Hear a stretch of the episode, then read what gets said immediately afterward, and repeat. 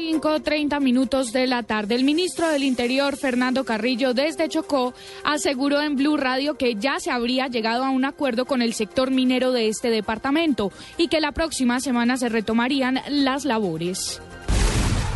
199,9 billones de pesos es el total del presupuesto general de la Nación para 2014 que presentará el gobierno ante el Congreso. Así lo anunció el ministro de Hacienda, Mauricio Cárdenas. Luego del incendio en el bus del CIT, las autoridades no reportan personas lesionadas.